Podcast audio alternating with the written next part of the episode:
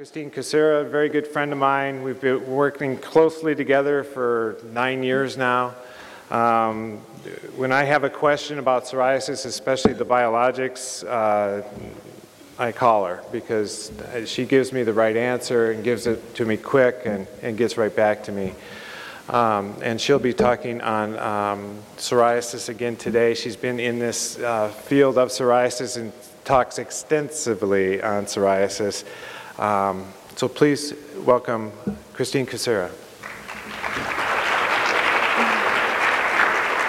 Thanks, Greg. Thank you, Greg. Okay, so, like Greg said, I have uh, been practicing psoriasis um, for many years. Um, I was actually in practice with Dr. Alan Menter, who is known very well for doing psoriasis uh, and psoriatic arthritis and research uh, for many, many years, and he pretty much taught me uh, everything I know. Um, I know Dr. Callis at the beginning of this meeting gave a wonderful presentation. Um, I'll try not to repeat uh, a lot of what she said, but just remember now that the big focus is on the metabolic syndrome, so I am going to cover that uh, somewhat. Okay, so remember psoriasis is a chronic disease. Um, it does affect about 2.2% of the population. Um, and remember, we have been hearing this for a while that patients are not completely satisfied with their treatment, and I think it's because so many patients are not getting the aggressive treatment that they need. Uh, the new thing that has come out in the, next, in the last few years is that the incidence of comorbid conditions such as obesity, heart disease, diabetes, hypertension, um, things of that nature are reportedly increased in patients with psoriasis. So we're not only looking at patients' skin and joint disease now, we're having to look at the patient on an overall basis. Psoriasis is very complex. It's a genetic disease. Uh, when I first started practicing with Dr. Menter about, I think it was 13 years ago, and for you that have been around a long time in dermatology, we really did think it was just a skin disease, and now we have found that it is so much more complex than that, and there's so many inflammatory pathways that are involved internally.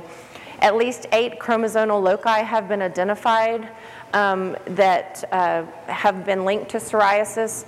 Um, at Baylor in Dallas, we have a big uh, genetics uh, research center that actually does a lot of genetic research on psoriasis, and they're finding more and more um, and identifying more things um, chromosomal wise having to do with psoriasis. So it's really, really interesting. Remember that uh, the key actions of psoriasis all kind of starts with uh, TNF being overproduced in the body that leads to many different inflammatory pathways. And we have multiple types of psoriasis. Um, remember that plaque is the most common, but there's a lot of different types of psoriasis that you'll see. Erythrodermic psoriasis, I hope you guys never have to see this. This is when you really have to watch your patient. Remember that patients can be very ill when they're erythrodermic. Palmar-plantar psoriasis is probably one of the hardest diseases to treat. Nail psoriasis, I hope everyone in here it does check your patient's nails every time you see a psoriasis patient. And then remember, we have to look for psoriatic arthritis now. If you do not feel comfortable looking for psoriatic arthritis, find a rheumatologist in your area that you're comfortable with and you can share patients with. Um, we share patients back and forth all the time with rheumatologists. And you know, sometimes you, you can tell the signs and symptoms are there and sometimes you can't. So if you need help with that, make sure that you establish a relationship. One thing we did with the rheumatologist at, at Baylor is we kind of made a deal with them. We said, hey, if you'll see our patients for us and tell us what you think about their arthritis, we'll guarantee that if you have a, some kind of weird skin rash you need us to see, we'll get them in within a day or two. And so you just kind of got to bargain with them like that, and, and they love that because it's so hard to get in to see a dermatologist or even a PA in dermatology. I mean, we all book out. Remember that diagnosis of psoriatic arthritis is usually based on history, physical examination, and x-ray. There is no really good lab test to tell. And one thing you need to always make sure you do is when you examine a psoriasis patient, make sure they always take their clothes off, give them a gown, take their shoes and socks off. Um, and it, you know, we all have those patients that come in and say, oh, well, I only have one patch, I just want you to see it, let me pull my shirt up. Make sure you're examining the full body. One thing you really need to look for is um, at the base of the Achilles tendon, make sure the patient doesn't have enthesitis. That is a hallmark sign of psoriatic arthritis. We always make our patients take their socks and shoes off, turn around uh, with their back to us, and we examine their Achilles tendon and palpate them a little bit, see if there's some thickening there. Dactylitis, this actually uh, is a, when this uh, psoriatic arthritis is very inflammatory, so always look for dactylitis. It can be very painful, um, known as a sausage digit, and it is recognized as one of the cardinal features of psoriatic arthritis. And then asymmetric um, arthritis as well. And then you always, always want to catch a patient before they end up with psoriatic arthritis of this state. So make sure you're examining your patients. And then remember, any patient that has nail disease, even if they don't have swollen, tender, hot joints in their fingers and toes, make sure you palpate and see if it's tender or anything like that. Frequently associated with nail dystrophy. And then please, please take action on your patients before they get to this point. Okay, you never want to have a patient get to this point when there is all the new and improved treatment out there. And then, of course, spondylitis. Okay, so I just wanted to breeze through that really quickly because I know Dr. Callis really did cover that. And then I'm going to go into a little bit of quality of life and the need for aggressive treatment. Um, quality of life is very important. Even if you're not using any kind of quality of life tools in your office, you may want to grab, grab one of them and start giving it to every patient Every patient that gets put in a room, you know they have to wait, you know, at least five minutes. Give them a quality of life form, let them fill it out. You don't know how much that actually helps you understand the perspective they have on their disease, but it also helps with getting uh, medications approved through the insurance company. You can use a lot of that information from those forms. Psoriasis Foundation, we've all seen this in the past few years. A lot of quality of life studies have been done. Patients have a really hard time with their psoriasis. Um, in the uh, spring 2004, there was a survey. Uh, they used the Koo-Menter Psoriasis instrument to ask patients how they felt about their psoriasis. And this is actually the form that we currently use in our office. And anybody can get a copy of this. It's very easy, and it's a very easy form to fill out. The patient fills out uh, some of the form, the uh, provider fills out um, the rest of the form, and then you can have this in their chart. And you may want to do it um, once a year just to see how they feel about their psoriasis. And like I said, this really does help you with insurance companies if you have to write a letter of uh, predetermination or prior authorization. And there's the Koo-Menter form again. Um, National Psoriasis Foundation has done many, uh, many surveys um, on patients, asking them uh, the impact of their disease. And uh, 17,000 patients were asked in this study. And the most common symptom they had was itching. I mean, if any of you have ever had a rash that itches, can you imagine itching all the time? It would drive me crazy. Emotional impact of psoriasis. I think the big thing that came out of this was that patients actually have contemplated suicide that have psoriasis. And then patient perception of treatment. You know, we hate to think that we're not doing our job, but patients are very frustrated with their treatment sometimes. So have, you have to make sure that you're actually addressing your patient's needs. There are patients who really don't want to be aggressive, but there are those patients who do want to be aggressive. So make sure you learn your patient and how aggressive they want to be with their treatment. This is another study that was done. Dr. Rapp um, put this in the, the, the JAD. And when patients were asked, you know, how they felt physically with their psoriasis, most of them said that the only thing they thought would make them feel worse is if they had congestive heart failure. The other thing, uh, mental impact of psoriasis, um, depression and chronic lung disease only rated um, on a scale that would impact the patient more mentally than psoriasis. Remember, arthritis also can impact your patients. Um, I recently was at a, a, meeting with a couple of psoriasis thought leaders, and it was very interesting. I had not heard this before, but then I started thinking about it. This particular psoriasis, um, the dermatologist that treats a lot of psoriasis said, if you ever think about it, if you have any patients in your practice that are disabled and you actually have to fill the form out for them to get disability, um, they're usually your psoriatic arthritis patients. And I started thinking about it and I thought, you know what? I have only filled out two of those forms in my life and they were for psoriatic arthritis patients. So it does impact, very much so, some patients. So remember disability if you're not uh, if they're not treated with the uh, appropriate things. And this is interesting. Patients receiving treatment, the patients that have psoriasis that are actually receiving treatment. Um, patients with severe disease, um, only 61% um, were actually receiving treatment. And then proportion of psoriasis patients receiving treatment by severity level and type of therapy. What's scary about this is look how big the numbers are that only get topical therapy. And the patients that have over 10% BSA and they're only receiving topical therapy. Okay, let's talk a little bit about comorbidities. Now, there's a lot of scientific data revolving around comorbidities these days. It's been the hot topic for the past probably two years. I don't know if you guys are really interested in, you know, keeping tabs on your patients like this, but every single patient that comes in our office with psoriasis, we get a height and a weight, and we calculate their BMI. And it's kind of been fun for us to just kind of get this data all together and actually see, you know, all these studies that are being published, you know, are our patients kind of falling in with the numbers that they're publishing. And I was just amazed because I don't guess I ever really paid attention. When you look at a patient, I don't guess I ever really pay attention much to, okay, they're overweight, whatever.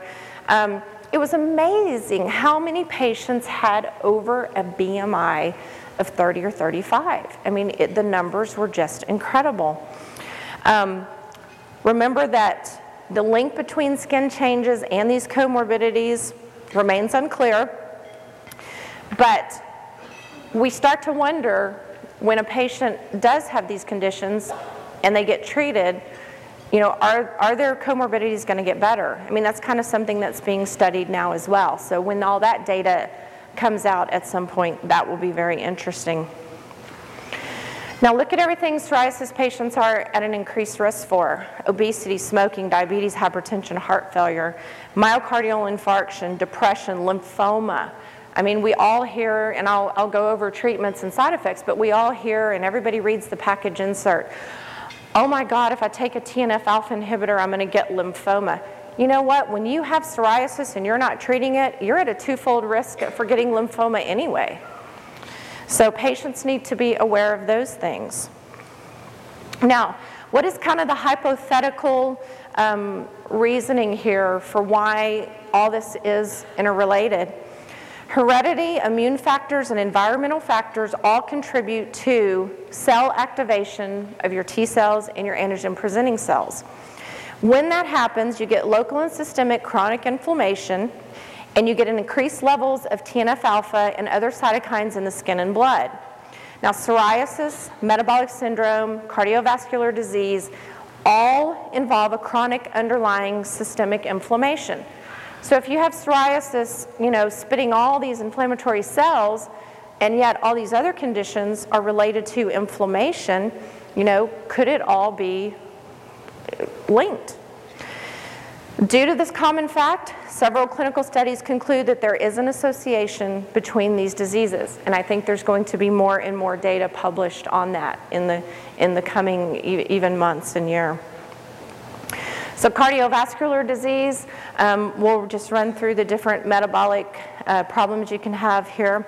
This was a, a study that was done in uh, the United Kingdom, and a total of 556,000 patients were used. And in that, 127,000 had mild psoriasis and 3,800 had severe psoriasis. Patients were classified as severe if they had ever received a systemic therapy. So that's how they classified that. And patients were followed for five years.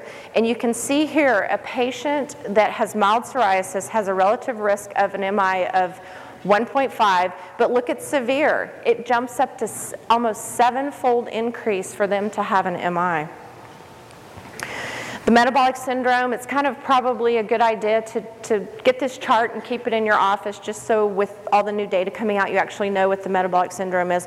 I could not remember the metabolic syndrome from school. I had to dig it up and look at it. I remember Dr. Menter asked me in the office one day, what does the metabolic cons- uh, syndrome consist of? And I was like, I, I don't know. So it's just kind of good to know what, you know, what you need to look for in your patients. Prevalence of metabolic syndrome in severe plaque psoriasis patients. This uh, was a study done, 581 adult patients were hospitalized for chronic plaque psoriasis compared to 1,000 controls that were also hospitalized. Patients with plaque psoriasis were hospitalized because of the severity or the treatment resistance of their disease. And it shows here that these patients actually had an, an increased risk of 5.9 uh, of developing the uh, metabolic syndrome. And then once again, these are all the things that can come along with metabolic syndrome. Uh, ischemic heart disease, diabetes, hypertension, obesity were all increased in patients with psoriasis compared to the control group. And then um, once again, this was um, obesity was looked at, and um, what happened with this is they found that the risk of having obesity um, the, as the body ma- uh, mass index goes up, um, more nurses had psoriasis in this study, the heavier that they were. And it's amazing because all these studies, you can, I've, all the references are all on here and you can read all these studies, but the majority of them come out of the UK. I think we need to get on the ball here and start doing some stuff. Inflammatory and metabolic responses are very closely linked. We know that macrophages and uh, adipocytes share common features such as metabolic homeostasis and production of inflammatory cytokines. In obesity, what happens is the macrophages infiltrate the adipocytes, which then become inflamed and release cytokines that affect the immune stress response and contribute to systemic inflammation.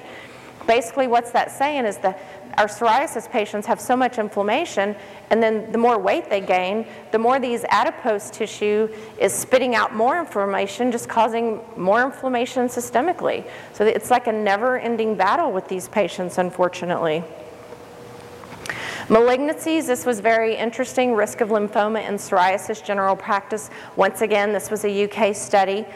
Um, and this compared patients, about 153,000 patients, and 765 control patients. So these are really large studies that they do. And it showed here that patients that have severe psoriasis, look at this, they have a 10.7 fold increase for developing T cell lymphoma. So when you tell your patients, you know, when you're, you certainly have to tell your patients all the possibilities and all everything that's listed in the package insert that they that can happen to them when they take these medications. But they also need to know if they don't do anything, they are potentially at risk for getting lymphoma and things like that anyway. Prevalence of malignancies and psoriasis, once again, um, standard incidence ratio. Look how big mycosis fungoides is. That's huge. And then many studies reveal the risk of melanoma and non-melanoma skin cancer in patients with psoriasis is equivalent to that of general population. However, um, remember that Caucasian individuals who have received more than 250 PUVA treatments, so if you're doing light therapy in your office, they have a 14 fold higher risk of cutaneous squamous cell carcinoma.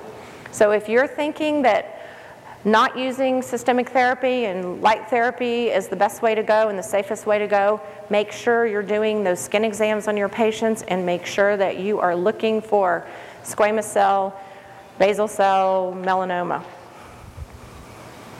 Okay, let's go through treatment.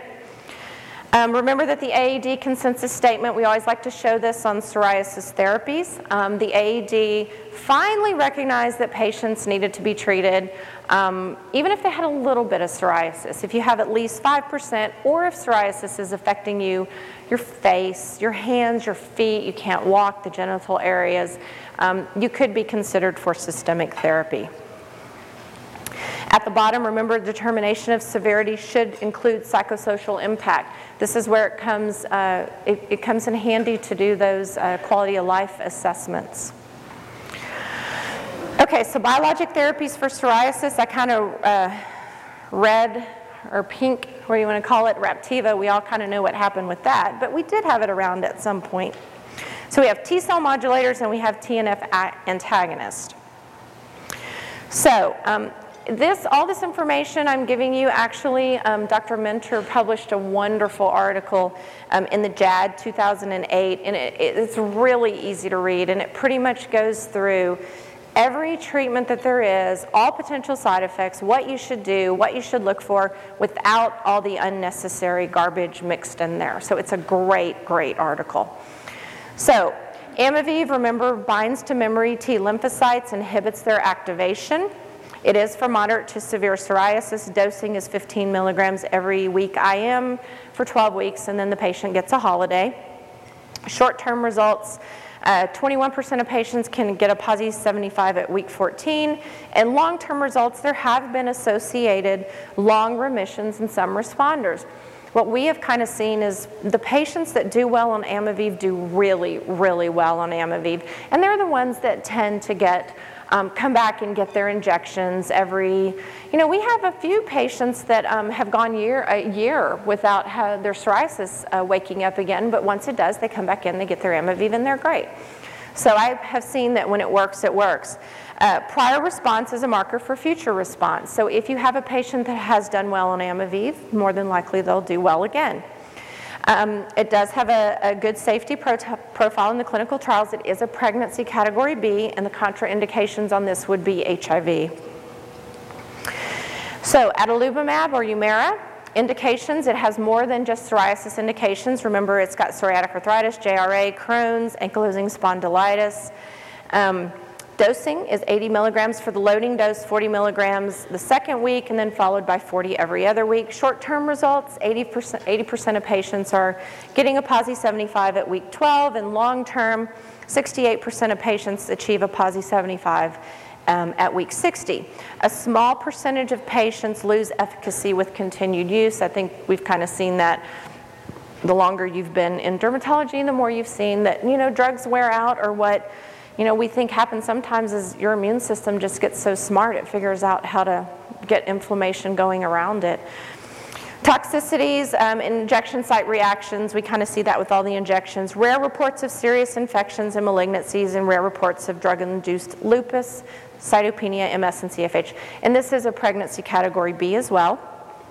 Then we have etanercept Enbrel. It's also for psoriatic arthritis, psoriasis, um, and rheumatoid arthritis and ankylosing spondylitis. And we know we give this 50 twice a week, and then you do the step down therapy. Short term result, results about 49% of patients will get a PASI 75 at week 12, and 54 um, after the step down. Uh, 54% achieve a PASI 75 at week 24, and that was after the dose was decreased. So once again, injection site reactions rare cases of infections and malignancies, some drug-induced lupus, cytopenia, MS, and CHF, and once again, pregnancy category B, and contraindications would be if you have a patient with sepsis. Okay, let's go through Remicade indications uh, for severe psoriasis, moderate to severe psoriatic arthritis, once again, rheumatoid arthritis, ankylosing spondylitis, ulcerative colitis, and Crohn's. This is infused, the dosing uh, 5 milligrams per kilogram infused at weeks 0 to 6 and then every 6 to 8 weeks. And you can titrate this up to uh, 10 milligrams per kilogram um, as you need to, as you see if the patients are, aren't improving. Short-term results, great short-term results. 80% of patients received at least a PASI 75 at week 10 with a 50% improvement noted as early as week 2. So this is a really um, fast on, onset of action here. Long-term results, 61% of patients achieved a PASI 75 at week 50. Infusion reactions, serum sickness, it is there. It's a very low incidence, but you do have to monitor your patients.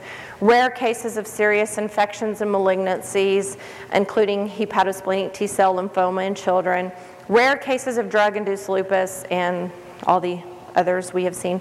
Pregnancy category B, and the contraindications in this one, remember, is class 3 or 4 CHF. Okay, so what are the general recommendations for treating your patients with TNF alpha inhibitors? Okay, remember there are some contraindications. TB testing should be performed on all patients treated with this class of drug initially and every year. Do not use with live vaccines. TNF inhibitors should not be used in patients with MS or other demyelinating disorders, and caution should be used when considering a TFF inhibitor in use of patients with CHF. And patients should be screened for hepatitis B. Remember when you're going to treat patients with these medications, considering all the metabolic syndrome uh, problems that patients can have, make sure you're not their primary care physician. They really need to be watched by someone else. You know, your patients love you and they tend to start asking you for things, and you know, all the women want you to treat their yeast infection and all that stuff make sure you're not treating their hypertension and everything else, okay? G make sure they're going to their other, other providers for that. What are some safety issues with TNF? Um, these are the main categories we'll go through. Infections. All TNF inhibitors carry the potential for increased risk of infections, with upper respiratory infection being the most common. Rare um, opportunistic infections such as histoplasmosis, candidiasis, pneumocystitis have been reported. Uh, many of the patients that had had these problems were also on other immunosuppressants, methotrexate, steroids, or both. Remember, I think we get so comfortable giving patients prednisone, Medrol dose pack, and things like that. Remember that that is an immunosuppressant. So don't, uh, I think we get too comfortable with just passing that out to our patients. Recommendation, treatment with TNF inhibitors should be avoided if possible in patients with chronic, serious, or recurring infections. Okay, hepatitis B reactivation. There is a boxed warning. FDA suggests that patients who have concurrent hepatitis B should not be treated with any of the TNFs. Um, based on post-marketing data, there have been a few cases of latent HP, HBV reactivation. And it usually happens within three weeks to 20 months after initiating the therapy. And the majority of these cases also had been treated with other immunosuppressants, methotrexate, um, Imuran, corticosteroids. It's, it's recommended to screen all patients for hepatitis prior to starting with anti-TNF therapy. Once again, this is where you need a friend that's an infectious disease person that can help you out if you do find in your screening that your patients do have Hep B or Hep C. Now, hepatitis C has been interesting. Um, there are elevated levels of TNF in patients with hepatitis C compared with controls, suggesting that TNF may be involved in the pathogenesis of hepatocyte destruction. There are two very small studies that have been done suggesting that anti-TNF alpha therapy may be safe for the use in chronic hepatitis C infection. So if all that TNF alpha is actually, you know, killing those hepatocytes, it's possible that by treating your patients with hepatitis C, that you could do them some benefit. Now, once again, any patient that we have with hepatitis has to be um, seen by infectious disease. And at Baylor, um, our, our docs there, our ID docs, um, basically tell us um, that it's, you know, it's fine. We do have some patients on that have hepatitis C on the anti-TNFs, and they're doing great. Um, just make sure that they follow up. Remember, don't become their PCP or their ID person make sure they follow up and they keep their appointments with that infectious disease doc. But the patients we've seen have done very well. Neurologic issues. Peripheral and central demyelinating disorders have been seen, including MS. Um, they have been reported not only to develop but worsen in patients taking TNFs. These medications should be avoided in a, with patients have a personal history of MS or demyelinating conditions. And remember, first degree relatives of patients with MS have an increased risk of developing MS. So if you know, a patient comes in and says, I've never had any problems, but my mom has MS, then you really want to be cautious, okay? Onset of new neurologic symptoms in a patient on TNF inhibitors should promptly be evaluated by a neurologist. Once again, need to develop relationship with all kinds of people if you're going to use these medications. Okay, this is actual Craig Leonardi's patient, and he allows us to show this slide. This is a, he calls a bad day in a dermatology office. This is not what you want to happen. Um, axial FLAIR image shows a large right frontal lobe white matter lesion, and this was a, one of his psoriasis patients. So make sure you're not scared of these medications. They are wonderful for patients, and we use the heck out of them at Baylor in Dallas. But just know what can happen and be cautious. If someone comes in your office, you know, what should, what should you always ask them? Always ask them if they've had headaches, visual changes, uh, numbing or tingling in the fingers and the toes, loss of coordination. Um, you know, these things need to be documented in the chart. What about heart disease? TNF use in patients with CHF is controversial. Preliminary evidence that TNF could be of benefit in CHF there's been a couple of studies. The first one was uh, reported that the incidence of CHF in patients with RA on etanercept and infliximab was significantly lower than those not on TNFs. And also, um, the, in 2001 demonstrated a dose-dependent improvement in both left ventricular function and CHF in patients being treated with etanercept. Recommendations, mild CHF and stable, just document, follow the patient. Moderate to severe, consult your cardiologist, okay? Once again, someone else you have to make friends with. So make sure you've got all this support staff in your, in your neighborhood that are willing to see these patients for you and, uh, and, and make sure it's documented. You always want it documented that these patients have seen whoever you feel is necessary. They usually send a letter back, thanks for referring, this is what I find. Make sure you put that in their chart. Okay, lymphoma. Patients with psoriasis has, have an increased risk of lymphoma, particularly Hodgkin's and CTCL. Um, in 2005, uh, that a review of clinical trial data showed that the evidence concluded that the overall risk of malignancies, including lymphoma, was not increased over baseline levels in patients with RA being treated with TNF inhibitors. So, remember that your patients without treatment can be at risk for developing lymphoma. So, when they read the package insert and the pharmacist who thinks they're a a medical provider tells them they're going to get lymphoma when they hand them the package, then you make sure that you're going over that data beforehand or you're going to get panic patients calling you. There have been numerous anecdotal cases of lymphomas reported in patients treated with TNFs that have resolved after discontinuation of the drug.